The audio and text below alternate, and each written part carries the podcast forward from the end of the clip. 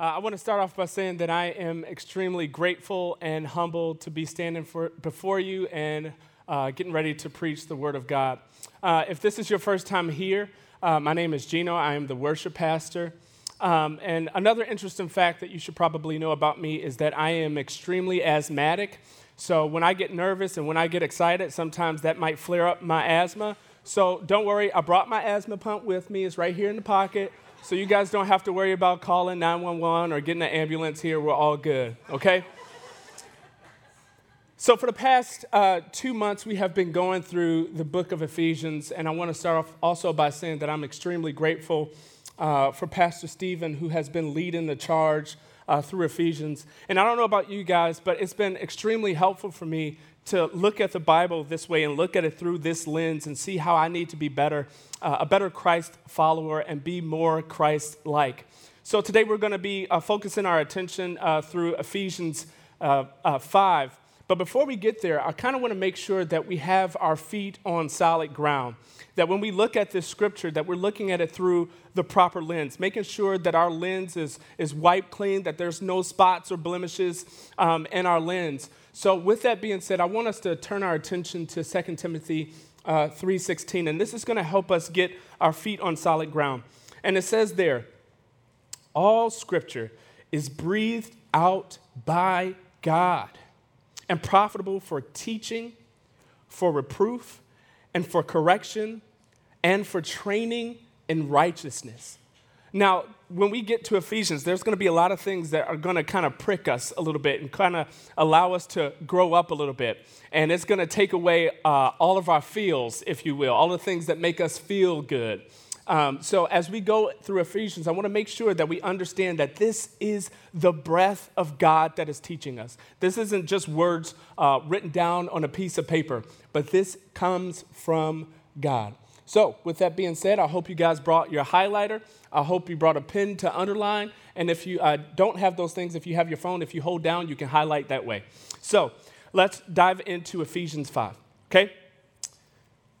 It says there, Ephesians 5 1.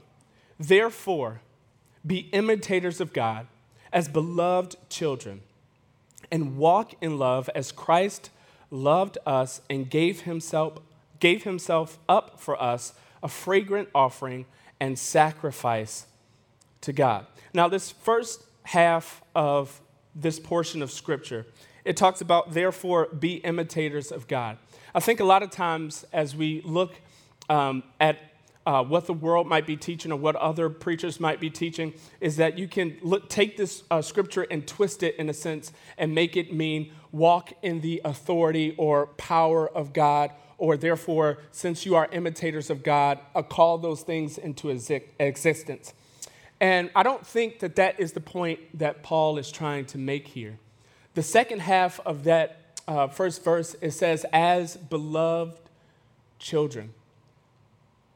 At some point in our lives, I'm pretty sure that all of us wanted to be just like our parents at some point, right? Amen? Do we believe that? I know for me, I wanted to be just like my father. My father is a pastor, and I, am a PK. So if you don't know what that means, that means I'm a pastor's kid. And I grew up in church. Another term for it is a pew baby. but I grew up in church, and my dad would preach all the time, and I come from a Pentecostal background. So if you don't know, people are running, people are dancing, and the preachers are hooping and hollering and making a bunch of joyful noise, if you will. But I remember uh, growing up, we would have these revivals, and it would go from Thursday night, Friday night, Saturday night, and all day Sunday. That's a lot of church, but I loved every, every minute of it. And growing up, I wanted to be just like these guys. A lot of times we would have preachers come in from all over and preach, and they would have this cool attire. And I thought the attire was the coolest part. They would wear, I kid you not, they would wear like these long robes that came all the way down to their feet with some type of weird pattern. And this is probably why I developed my addiction to shoes, if you will. They would have some sense of alligator skin shoes or snake skin shoes or some type of church shoe. And I, I absolutely loved it. I adored it. And whenever these guys came in, I thought they were just going to preach the roof off the place and just destroy it. I thought we were going to run and jump, and we absolutely did those things.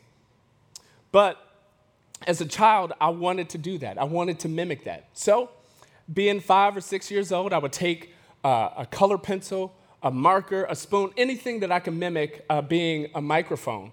And then I would have this long bib that, that had a cutout in the center of it, and I would just plop it down, and it would come down to basically right here. And I used to practice in the mirror what it would be like preaching. So I joked with Stephen a, a ton about me stepping in and preaching and, and helping out in that way. And I told him, I said, I'll give them a good example of how I grew up. So I'm going to do uh, a representation of what I grew up with and how preachers used to preach. Okay, you guys ready? Okay, here we go. Deep breath. All right, I got to channel my energy. Here we go.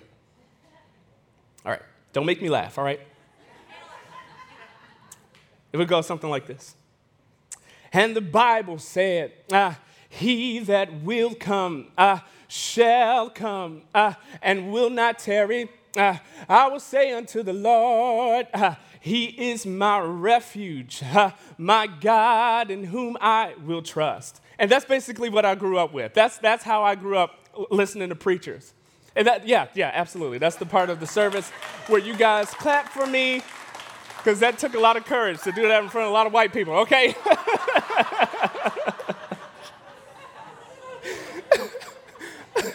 I'm so sorry.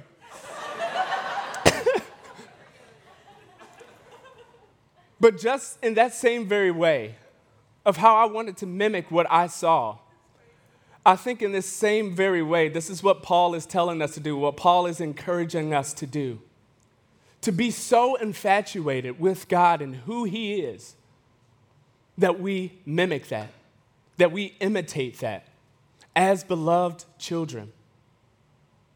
And you might be asking yourself this question now, now, how do we mimic?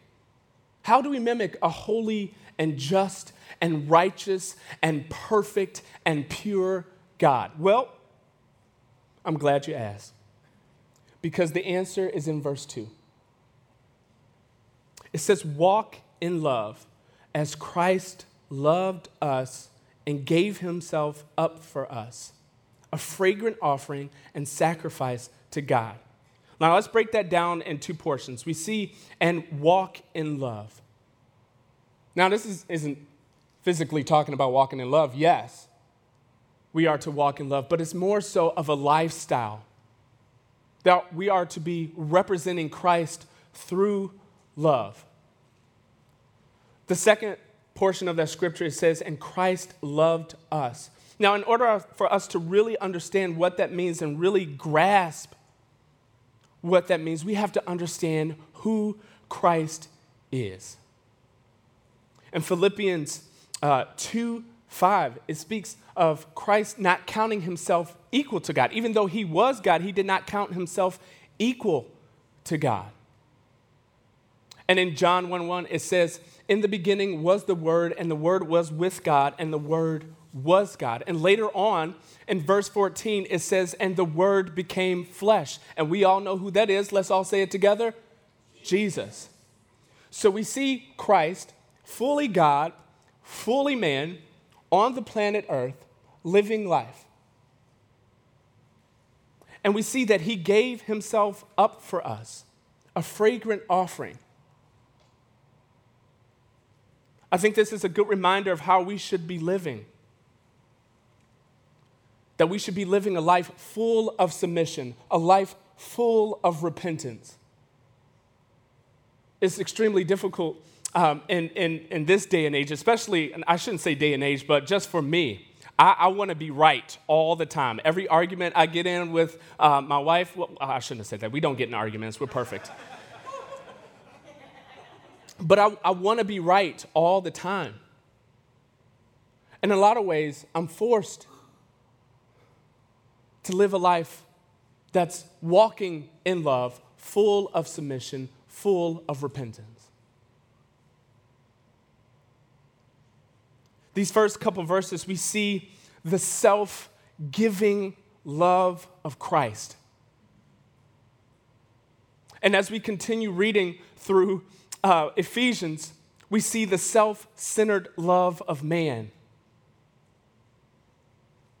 So let's see what those things are. Let's continue reading. Verse 3. You guys ready?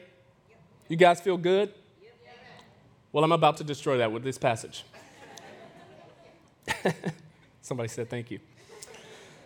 But sexual immorality, all impurity, covetous, covetousness must not even be named among you, as is proper among the saints. Let there be no filthiness, nor foolish talk, no crude joking, which are out of place, but instead let there be thanksgiving. I think it's very clear what Paul is saying here. Stop having sex. I'm just joking. I mean, you guys are taking it so seriously. He doesn't say that, okay?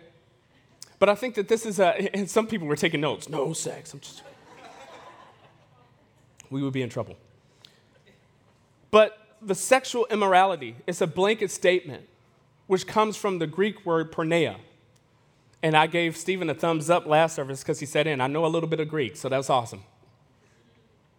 But it comes, it's a blanket statement of all sexual sins, which means adultery, which means fornication, which means homosexuality. It's clear that in the life of a Christian, these things shouldn't be prominent in our lives. Something that you'll constantly hear me say this morning is that we should be constantly reevaluating and self reflecting to make sure our lives are a good representation of the love of Christ.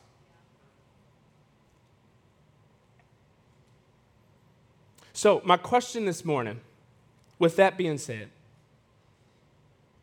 if the Holy Spirit is alive, if the Holy Spirit is dwelling on the inside,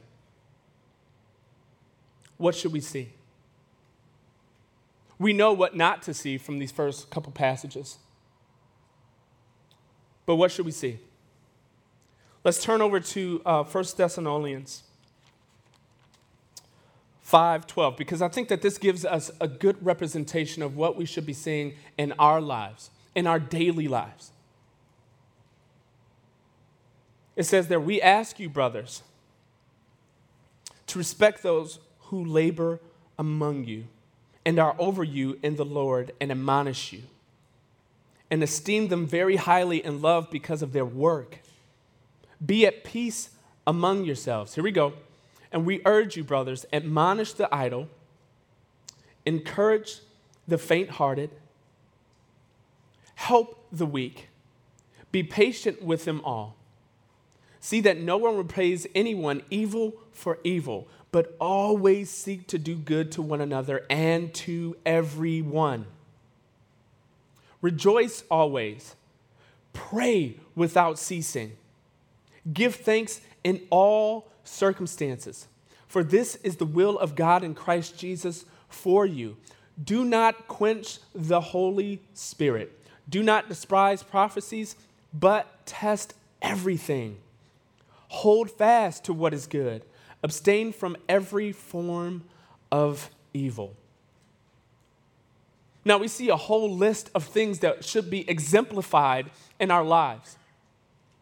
I think one of the easiest things, at least for me, and I think as I preach to you guys, I preach to myself as well. I think one of the things that's so easy to gloss over, that's so easy to just skate through, is the fact that we should be praying without ceasing for one another I think that that is one of the most things that, that we can do to exemplify the power of Christ in our lives. That we should be encouraging the faint hearted, that we should have patience, that we should give thanks in all circumstances, not just the good.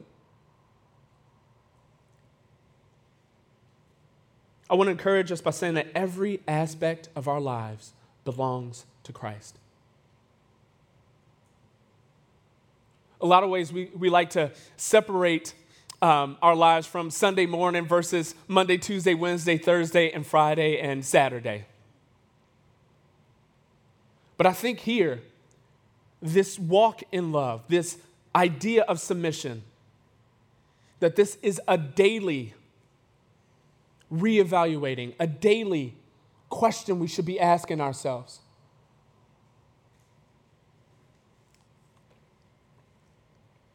Let's keep reading. You guys feel good now? Are we, are we good? Are we still alive? I know you guys weren't expecting this side of Gino. This is very serious Gino. Most of the time, you guys see uh, funny Gino, but let's keep reading. Ephesians 5. And I'll, I'll, read a little bit of 4 to give us a little context going into 5. Let there be no filthiness, nor foolish talk, nor crude joking, which are out of place. But instead, we see this word again let there be thanksgiving. For you may be sure of this, that everyone who is sexually immoral or impure or who is covetous has no inheritance in the kingdom of Christ and God. I have another question for us. I have another question for myself as well. We see again who doesn't have the inheritance of the kingdom of Christ and God. My question this morning is who has the inheritance? Who has been given the inheritance of Christ and God? And this is something, this inheritance word, this is something that we have seen multiple times in Ephesians. In Ephesians 1, inheritance. And we see it again. So it's important that we pay attention to this. Who has the inheritance? If I stand before a judge and the judge slams down his gavel and says, You have been forgiven.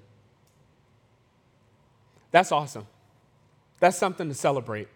That's something to, to cheer over. But that doesn't necessarily mean that I have an inheritance. But if I stand before a judge and that judge says, You have been forgiven, but not only do you have this decree of being forgiven, but you have this decree of adoption. that you are now a son, that you are now a daughter. Now you have an inheritance. Do you guys understand what I'm saying? That because of the cross, we have been adopted,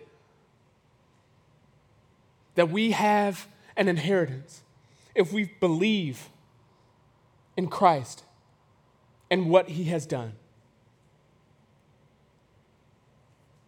I think it's important that we look at this verse that way.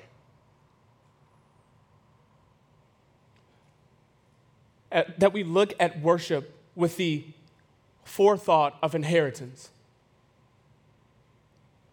Because if we don't, we look at worship as two ways. We can either look at worship as pleasing to God or we are trying to manipulate Him to get whatever we want.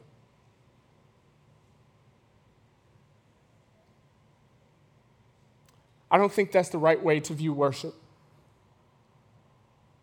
I think the right way to view worship is response to the cross, in response to the love, in response to the grace, in response to the mercy in response to the compassion.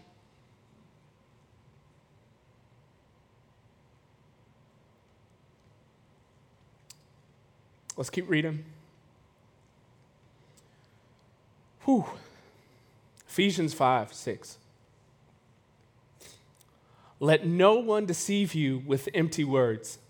Because of these things, the wrath of God comes upon the sons of disobedience. Whoa, stop.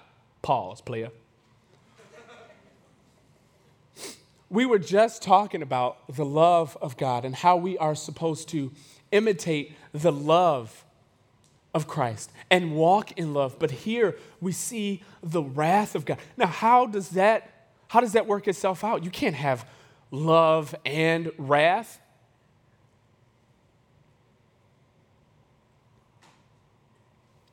I would disagree. The reason why I disagree is because of the cross. The cross, in the cross, we see the love of God. And also in the cross, we see the wrath of God. And I think we live in a day and age where people champion the idea, or not the idea, the truthful statement that God is love. And there, there's absolutely nothing wrong with that statement. It's very true. But God is also wrathful. Yes, God is love. Yes, He is gracious. Yes, He is holy. But God is also wrathful to those who live a life that don't reflect re- repentance or submission to Him. If we break verse 6 down just a little bit more, it says, Let no one deceive you with empty words. Be careful. This is a call to all Christians. This isn't just a call to the mature to know what's being taught. This is a call to all Christians to not let anyone deceive you with empty words, deceive you with doctrines that go against Scripture,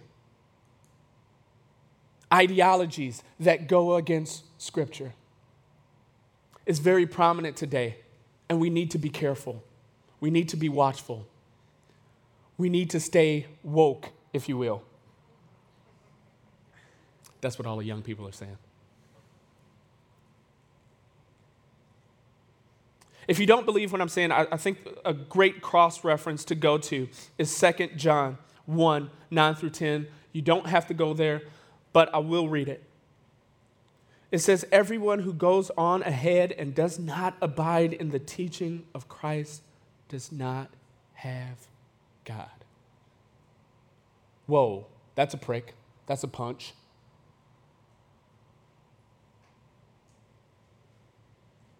I think that this is a, a, a, good example of how we need to use Scripture to look at ourselves in the mirror rather than a, a weapon to wield on another person. We need to be reflecting and making sure that we have Christ. In the later half of that portion of scripture, it says, Whoever abides in the teaching has both the Father and the Son. Whoever encourages the faint hearted has the Father and the Son. Whoever prays without ceasing has the Father and the Son. Whoever gives thanks in all things has the Father and the Son. Do you?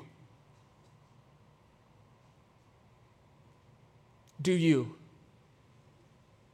I think a lot of times I can easily say, no, I don't.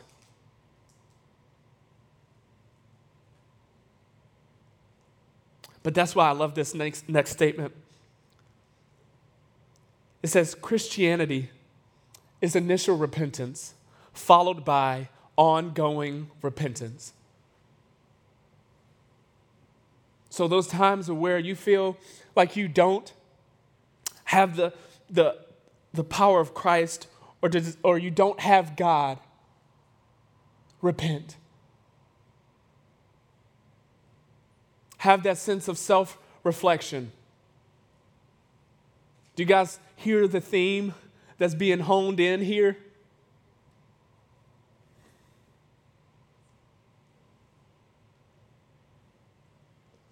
A lot of times we look at, I think that this helps me simplify Christianity. A lot of times we think we want the glamorous things, like we want the miraculous. And there's nothing wrong with that. We want the healing. There's nothing wrong with that. We want the spiritual gifts. And there is absolutely nothing wrong with those things. But at the very core of Christianity, at the very root of Christianity, it's a life of repentance. Ongoing, never ceasing, daily.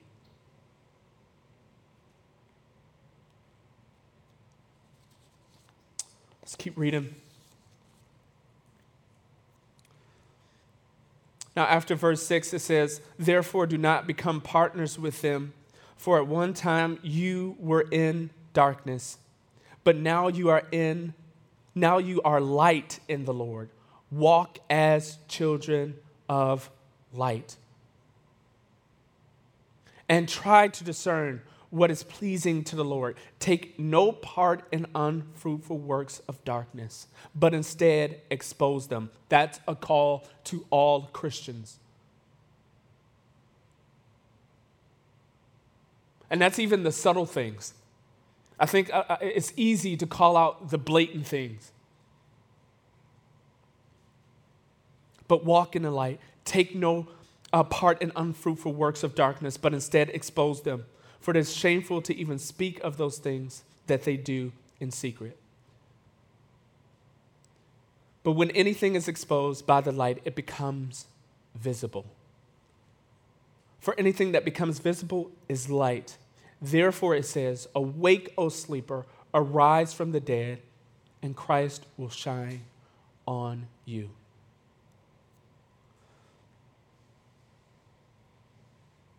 anything that is exposed by the light becomes visible.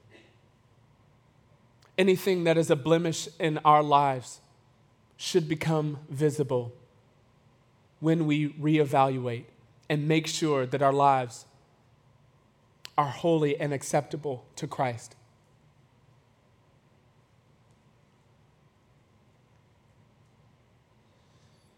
Look carefully Let's continue reading through Ephesians 5 15 through 21.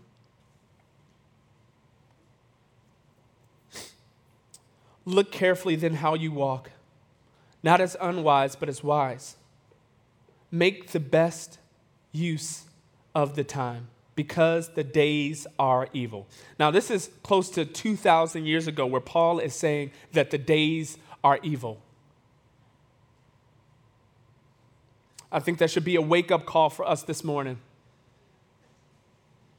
That we are living in evil days, that we are living in days where it is easy to accept any ideology, any thought.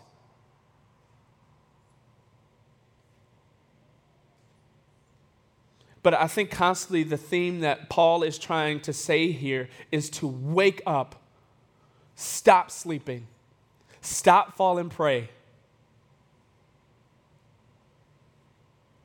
I know that this is, this is kind of harsh to hear.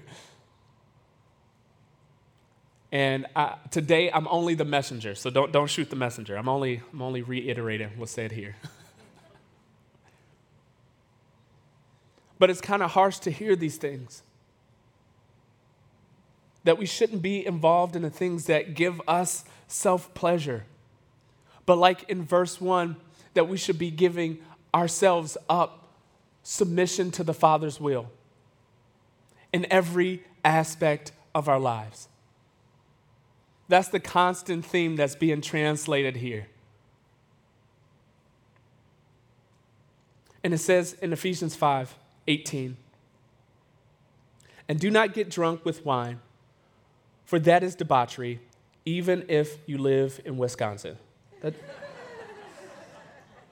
no, it doesn't say that there. I'm sorry. So we see the fruit of getting drunk is debauchery. These things that we're communicating, that I'm communicating, that the scripture is communicating, is that when we see these things that don't exemplify the power of Christ, that is actually grieving the Holy Spirit. We don't want to grieve the Holy Spirit. Bad. Not good. But then I, I love what Paul does here. He's, he switches it. He says, but be filled with the Spirit. And we see instantly what being filled with the Spirit shows. Addressing one another in psalms and hymns and spiritual songs, singing and making melody to the Lord with your hearts. My grandfather used to say all the time, An empty wagon makes a lot of noise. It's kind of comical, but it's so much truth. You can make your mouth say anything. But when something is in your heart,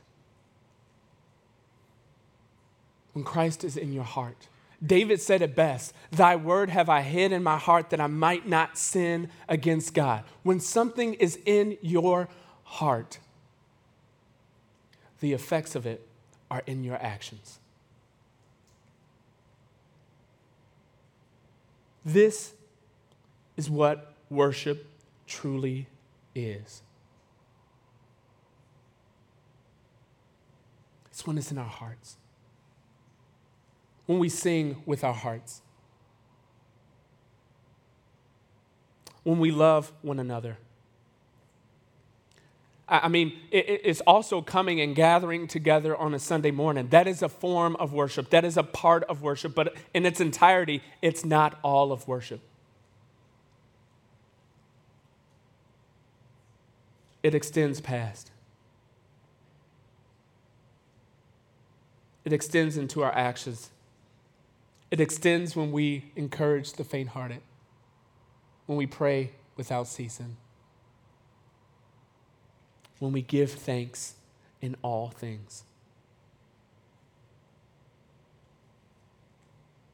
I want to leave us with this point.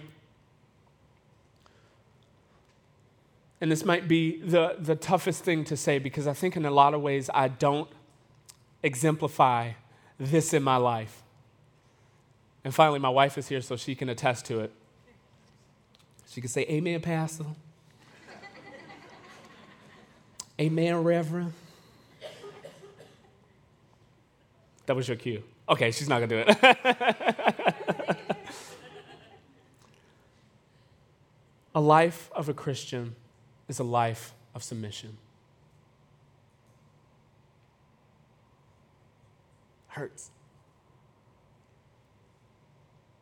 It hurts to submit. And later on in the passage, it says, submitting to one another in reverence for Christ. When we submit not only to the Father's will, but when we submit to one another, it brings glory and honor to God. And it doesn't grieve the Holy Spirit. But actually, God receives joy when we do these things. Why is this important?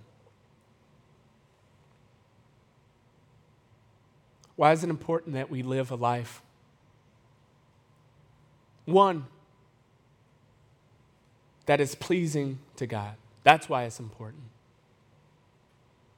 And two,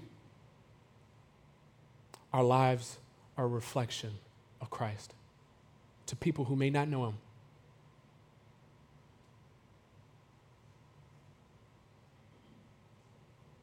We are to be a reflection.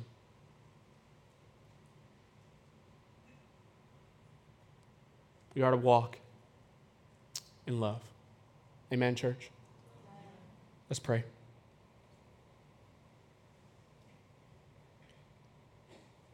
God, we come to you broken. We come to you with contrite hearts. There is nothing that we can offer you. But still, you love us. Still, you went to the cross. Still, you humbled yourself still you endured.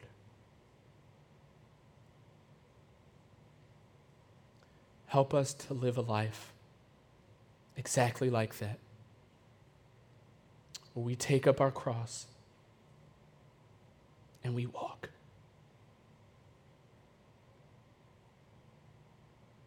That our lives would be a fragrant offering and sacrifice to you.